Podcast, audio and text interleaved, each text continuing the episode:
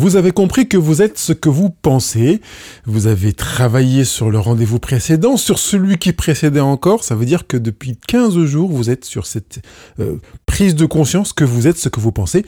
Il est temps maintenant que vous pensiez qui vous voulez être.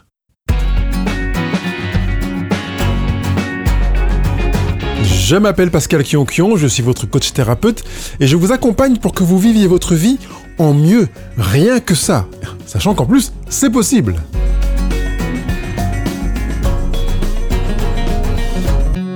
Bonjour, je suis ravi de vous retrouver pour continuer ce chemin sur la définition de soi, sur ce que vous êtes, sur ce que vous n'êtes pas.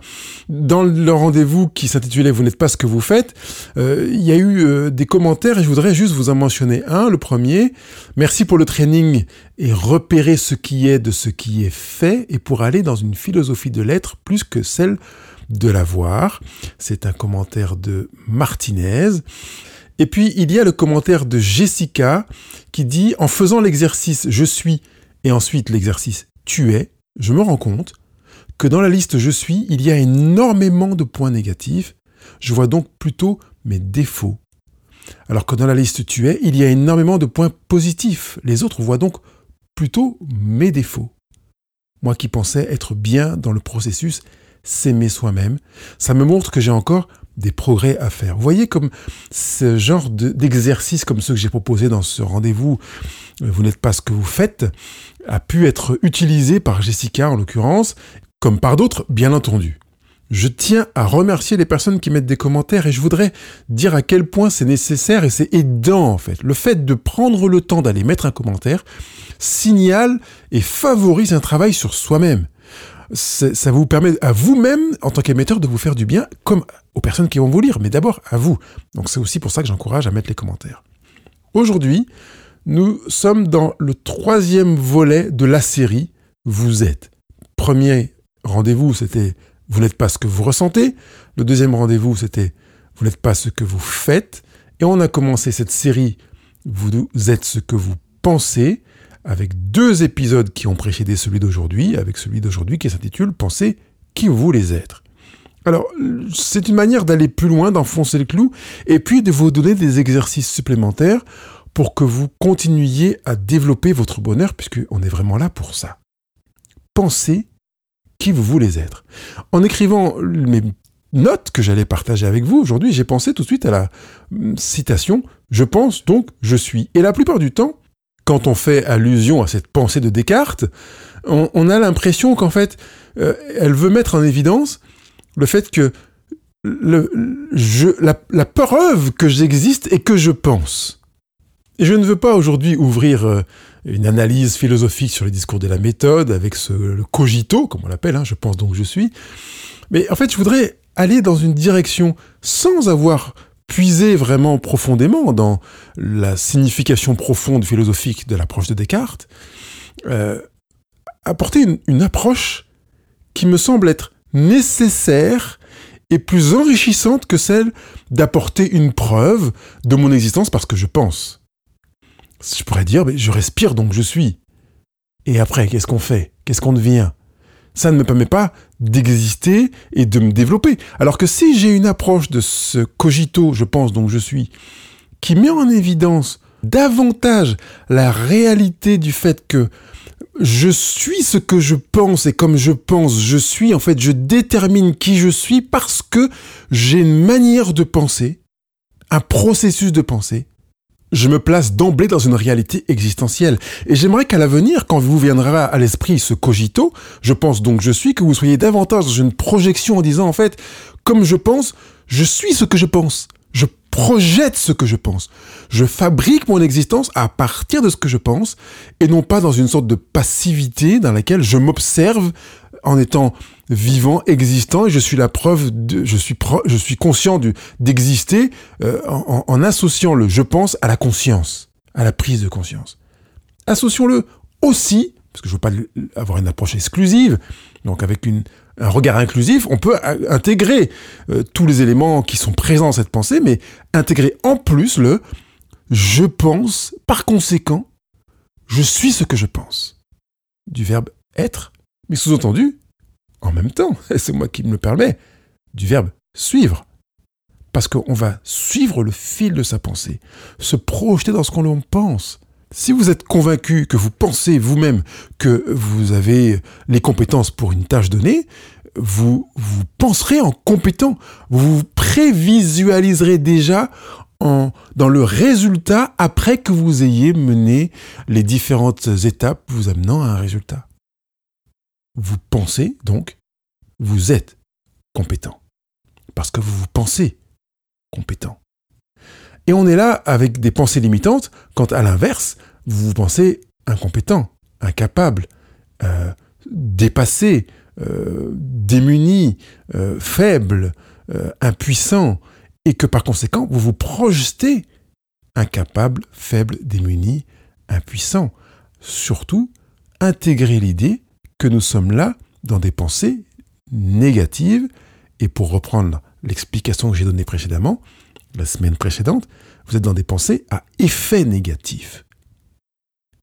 Je ne rappellerai pas ce que c'est, allez écouter les rendez-vous précédents pour comprendre ce que c'est qu'une pensée négative, parce que c'est pas du tout généralement comme ça qu'elle est expliquée, donc je vous l'ai expliqué d'une manière bien précise pour que ce soit facile pour vous d'identifier ce qu'est une pensée négative et ce qu'est une pensée positive. Pour être dans cette capacité à pensez qui vous voulez être, vous êtes nécessairement contraint, je dirais, de passer par la prise de conscience du fait que quand vous pensez, vous projetez, vous créez finalement une manière d'être, de vivre votre personne en identité à venir. Les deux modes de pensée, sachant qu'il y en a 9, on pourrait en lister 9, mais j'ai pas voulu prendre le temps de vous préciser les 9 modes de pensée qui existent dans le fonctionnement humain. J'ai juste retenu ceux qui nous intéressent pour aujourd'hui. 2 modes de pensée qui nous permettent d'enclencher avec une pleine conscience, comme je l'expliquais la semaine dernière, le moyen pour apporter un changement. Puisque la semaine dernière, on a parlé il y a 15 jours, on a parlé de attraper la pensée, et la semaine dernière, de la challenger et de la modifier.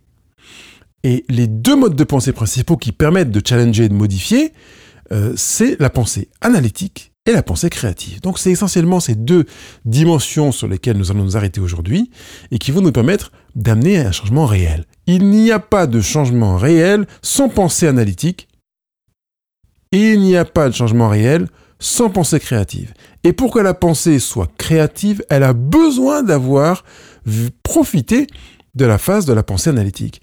On va amener une pensée analytique parce qu'on pense qu'il y a quelque chose qui n'est pas fonctionnel, qui ne répond pas à ce qu'on attend, à ce qu'on voudrait, ou qui ne répond pas aussi rapidement, ou avec autant d'intensité, d'acuité, de précision, de force, d'intensité, de profondeur, de longueur, de temps, etc. Donc, c'est le résultat de cette pensée analytique qui va amener à la pensée créative dans laquelle on va se dire, mais comment faire pour ? Et c'est ainsi que le changement va se mettre en place. Je voudrais déjà dire que le simple fait de s'installer dans la pensée analytique, déjà, génère le changement. C'est le début du changement, de se poser la question de savoir qu'est-ce qui fait que ça ne fonctionne pas correctement ? Qu'est-ce qui fait que le résultat est différent de ce que j'aurais voulu ? Pourquoi suis-je dans cette situation présente ? Et qui... Voilà. Il y a aussi le piège de se dire, mais qu'est-ce qui fait que ? C'est parce que comme ça, j'ai pas de bol, j'ai pas de chance, voilà. Donc en même temps, on n'est pas dans une pensée analytique dans ces genres de situations, parce que parfois on peut commencer sa question, son interrogation, son auto-interrogation par qu'est-ce qui fait que et pourquoi, et se retrouver à se vautrer dans son caca. Donc, la pensée analytique, la véritable, est celle qui veut amener des réponses concrètes, pratiques, sérieuses, d'analyse à une situation, pour tendre le relais à la pensée créative qui va s'enrichir de la pensée analytique pour amener des changements. On est dans un processus. On va dans un processus qui dépasse le simple qui, quoi, où, quand, comment, pourquoi. Qu'est-ce qui fait qu'on en est dans cette situation-là ? Qui est le responsable ? Qu'est-ce qui fait quoi ? Ou bien on en est où ? On est dans quelque chose de beaucoup plus profond. Quand on est dans de l'analytique, j'aimerais qu'on le voit en verticalité. Moi qui ai fait de la comptabilité analytique, une des matières que je détestais parmi toutes les matières qui touchaient à la comptabilité, je trouvais ça vraiment très désagréable. Et en même temps, c'est grâce à la compta ANA, comme on l'appelle dans le jargon de comptable, C'est grâce à la compta Anna qu'on avait les moyens d'avoir une analyse fine de ce qui se passait. Parce qu'effectivement, l'entreprise est en bénéfice, mais la compta Anna permet d'augmenter les bénéfices parce qu'on se rend compte que finalement, la plus grande partie des bénéfices se fait sur un produit que l'on achète 5 ou 20 euros de plus que si on l'achetait à tel autre endroit ou que si on le fabriquait nous-mêmes. Grâce à la compta analytique, on va définir ou être en mesure de décider que on va finalement opter pour la fabrication parce que grâce à la fabrication en interne, on va gagner 5, 7 ou 8 euros et tout en le vendant au même prix au client. Sans la compta analytique, il n'y a pas les moyens de faire ça. C'est donc grâce à une pensée analytique qu'on va pouvoir analyser dans la finesse des réalités vécues pour allier avec la pensée créative le changement à venir. Et il y a une méthode que j'appelle la méthode idée claire, donc la lettre I, la lettre D et la lettre C, et puis je compte par clair, idée claire, comme clair, la clarté, et qui se vit en 3 étapes et qui permet véritablement d'enclencher un changement et de le maintenir dans le temps. Parce que l'idée n'est pas que vous vous projetiez en vous disant « voilà, je pense comme ça, donc je suis », et puis que je le suis pendant un jour ou 2, et puis dans 15 jours, ça a changé, tout s'est écroulé. Le processus de changement nécessite le respect de certaines règles, de certaines lois, je dirais même.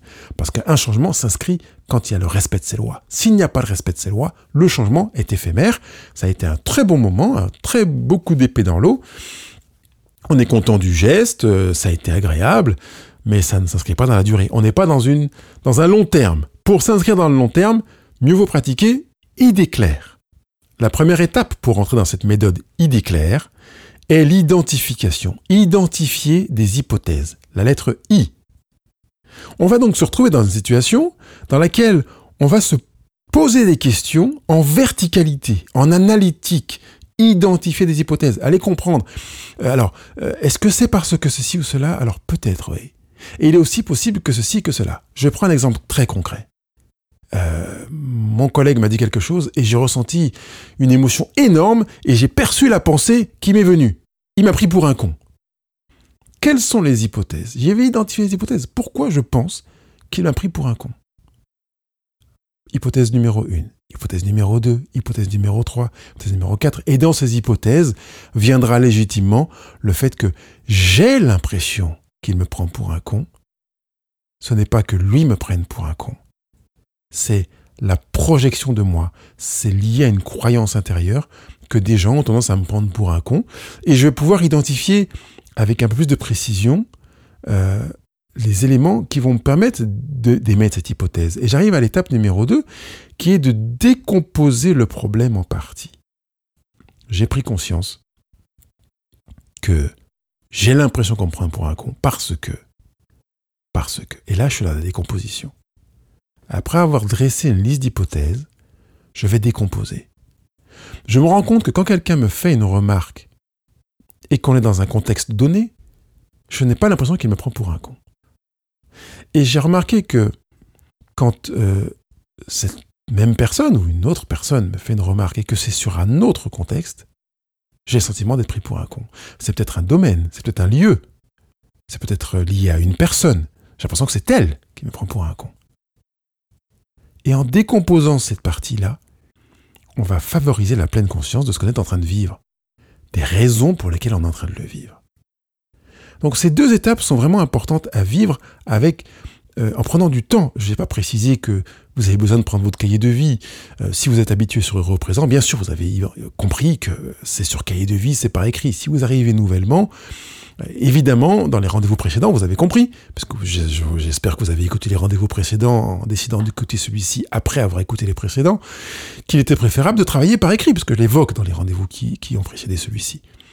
Vous ne pouvez pas faire un travail sérieux de changement de vous-même sans le faire par écrit. D'ailleurs, je dis changement de vous-même, mais vous ne pouvez pas, même dans votre entreprise, vous avez compris que si on veut changer de stratégie de marketing pour développer un produit ou qu'on veut changer la consommation énergétique d'une des machines qui se trouve dans l'entreprise ou qu'on veut favoriser une économie d'énergie pour la consommation d'eau, par exemple, on est obligé de passer par écrit. On ne peut pas seulement se contenter d'oralité. On est là, chacun sur nos chaises à la réunion, à penser et personne ne prend de notes. Non, le travail par écrit est nécessaire. Quand on veut réaliser effectivement un changement, on n'a pas le choix de passer par l'écriture.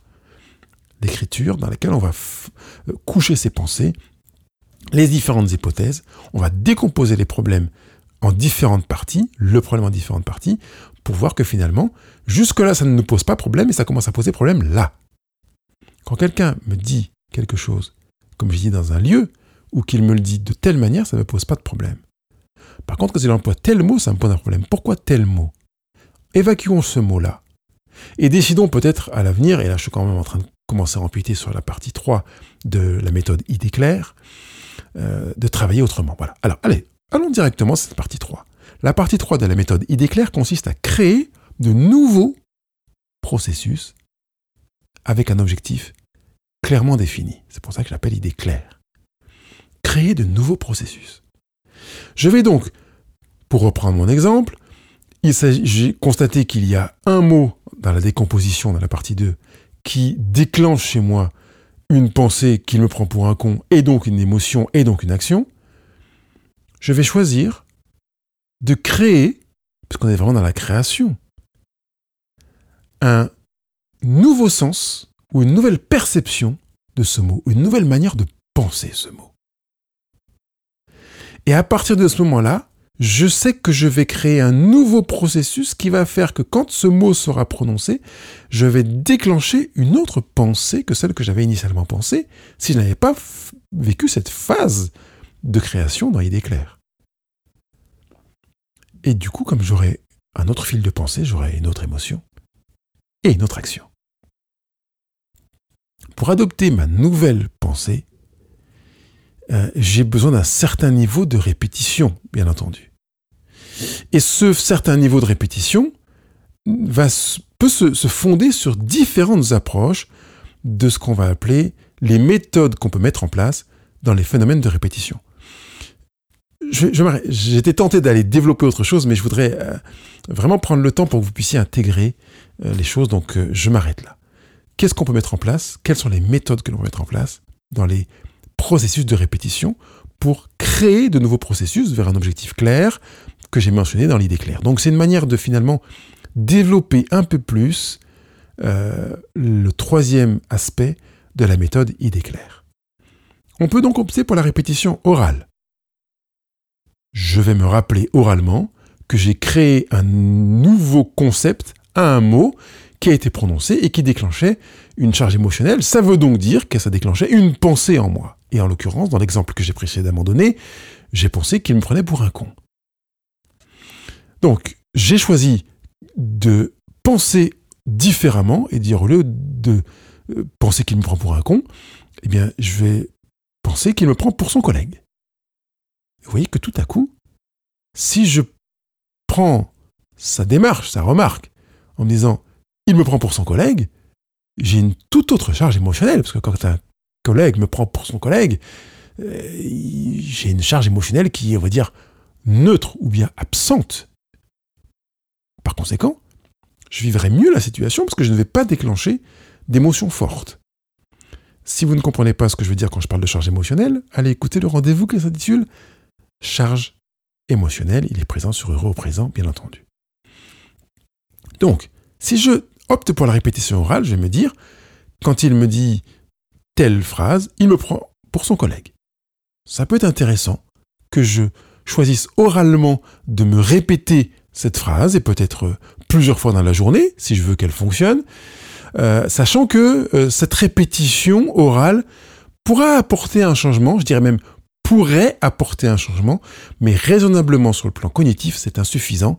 On est sur une méthode aux faibles résultats. La répétition orale n'apporte pas généralement de changements durables parce qu'on a tendance naturellement à revenir par l'auto-traitement de l'information. Par conséquent, quand mon collègue viendra me dire quelque chose, j'aurai plus facilement, même si je n'ai fondé mon changement que sur la répétition orale, la faculté de repenser « il me prend pour un con » au lieu de penser « il me prend pour son collègue ». Donc ce qui serait plus aidant, c'est d'allier la répétition orale à d'autres outils, au moins à un support visuel. Par conséquent, quand mon collègue me dira quelque chose, j'aurais mis sur mon bureau un chevalet avec un mot, par exemple, ou un symbole, un post-it rouge que je mettrais sur mon... Ou je me serais acheté un sablier, ou je sais pas, n'importe quoi, qui pourra faire que, en voyant cet objet, en plus de me le répéter oralement, j'aurai un ancrage plus fort. Ça veut dire que peut-être dans la journée, avant même que mon collègue ne se manifeste, quand je verrai cet objet, je me répéterai la chose oralement. Je vois donc mon sablier, mon stylo fluo rose que j'ai posé là et qui n'était pas normalement à cette place-là. Et chaque fois que je vois mon stylo rose fluo, je me dirai, quand il vient me parler, je le prends pour un collègue. Il me prend pour son collègue. Vous voyez que je vais déjà ancrer plus aisément, grâce à un support visuel, une volonté de changement. Mais si je veux l'ancrer encore plus fort, ce serait plus intéressant de favoriser la répétition orale, plus le support visuel, ainsi que la visualisation. Alors, qu'est-ce que la visualisation ? C'est une capacité à solliciter son imaginaire pour y associer une image, une situation ou une action. Par conséquent, je vais décider en amont, avant que mon collègue ne se manifeste, de pratiquer la répétition orale, d'utiliser un support visuel et de visualiser une ou plusieurs situations dans lesquelles je me verrai pris pour un collègue. Grâce à cette méthode, je sais que quand je verrai mon stylo rose fluo, je penserai à formuler, à verbaliser oralement mon collègue me prend pour son collègue et à visualiser à quoi ressemble un collègue qui prend quelqu'un pour son collègue. Donc peut-être que je nous verrai en train de nous taper dans la main ou en train de nous taper sur l'épaule ou quelqu'un qui me tape dans le dos. Et peut-être que si je peux en plus y associer des ressentis physiques, ce sera plus facile. Vous voyez ? L'oralisation, la visualisation, enfin le fait de voir un objet qui me rappelle la situation, plus la visualisation qui est attachée à un imaginaire actif, acté, qui me permet de finalement lancer un film quand je vois le support visuel, en plus de le verbaliser. Quatrième moyen, pour ancrer encore plus fort, c'est de répéter oralement, de voir mon objet, de visualiser la scène ou les scènes que j'ai choisi de visualiser avant que même la situation ne se produise et d'y associer des ressentis émotionnels. Qu'est-ce que je ressens quand je vois mon stylo violet, rose fluo, j'avais dit, et que je me dis, quand mon collègue va venir, il va me prendre pour son collègue, que je nous vois en train de nous taper mutuellement sur l'épaule, qu'est-ce que je ressens ? Eh bien, je ressens du réconfort. Je ressens l'impression de faire partie d'une équipe, d'un corps. Et je sécrète de l'ocytocine, je peux même visualiser ça. La satisfaction de faire partie d'un ensemble. Et par conséquent, je me sens plus fort.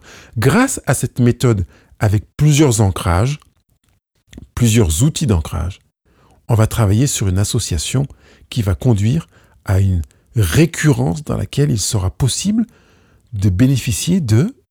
J'ai envie de faire une pause parce que vous devriez être en mesure de me le dire, de l'auto-traitement. Et oui, je vous en ai parlé précédemment.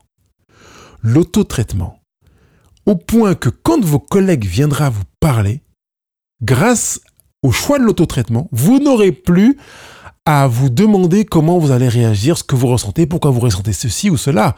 Vous aurez, parce que vous avez travaillé sur la récurrence, répétition orale grâce au visuel, la visualisation et le ressenti émotionnel, réussit à enregistrer en vous un nouveau programme qui sera traité de manière automatique par votre système nerveux. C'est sympathique. Alors, avant de vous retrouver la semaine prochaine pour le volet suivant qui poursuivra avec « Pensez qui vous voulez être », pratiquez cet exercice.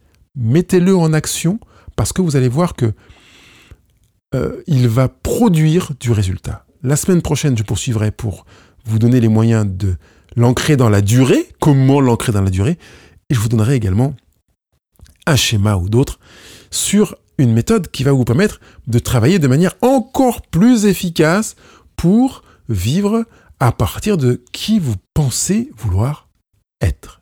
Il ne me reste plus qu'à vous souhaiter une bonne semaine. Bye bye. Vous êtes inscrit dans une volonté de changement que je félicite. Bravo, chapeau, mettez ça en pratique et partagez-le, bien entendu, avec les personnes qui vous entourent et qui ont sans doute besoin d'amener des changements pour vivre plus heureux dans leur vie et travailler notamment sur leur volonté d'être mieux, plus heureux. Vous avez également, bien entendu, les réseaux sociaux qui vous attendent, 5 étoiles, un commentaire. Vous pouvez également mettre vos commentaires sur la retranscription du podcast et pensez à aller voir la retranscription pour voir le schéma des idées claires.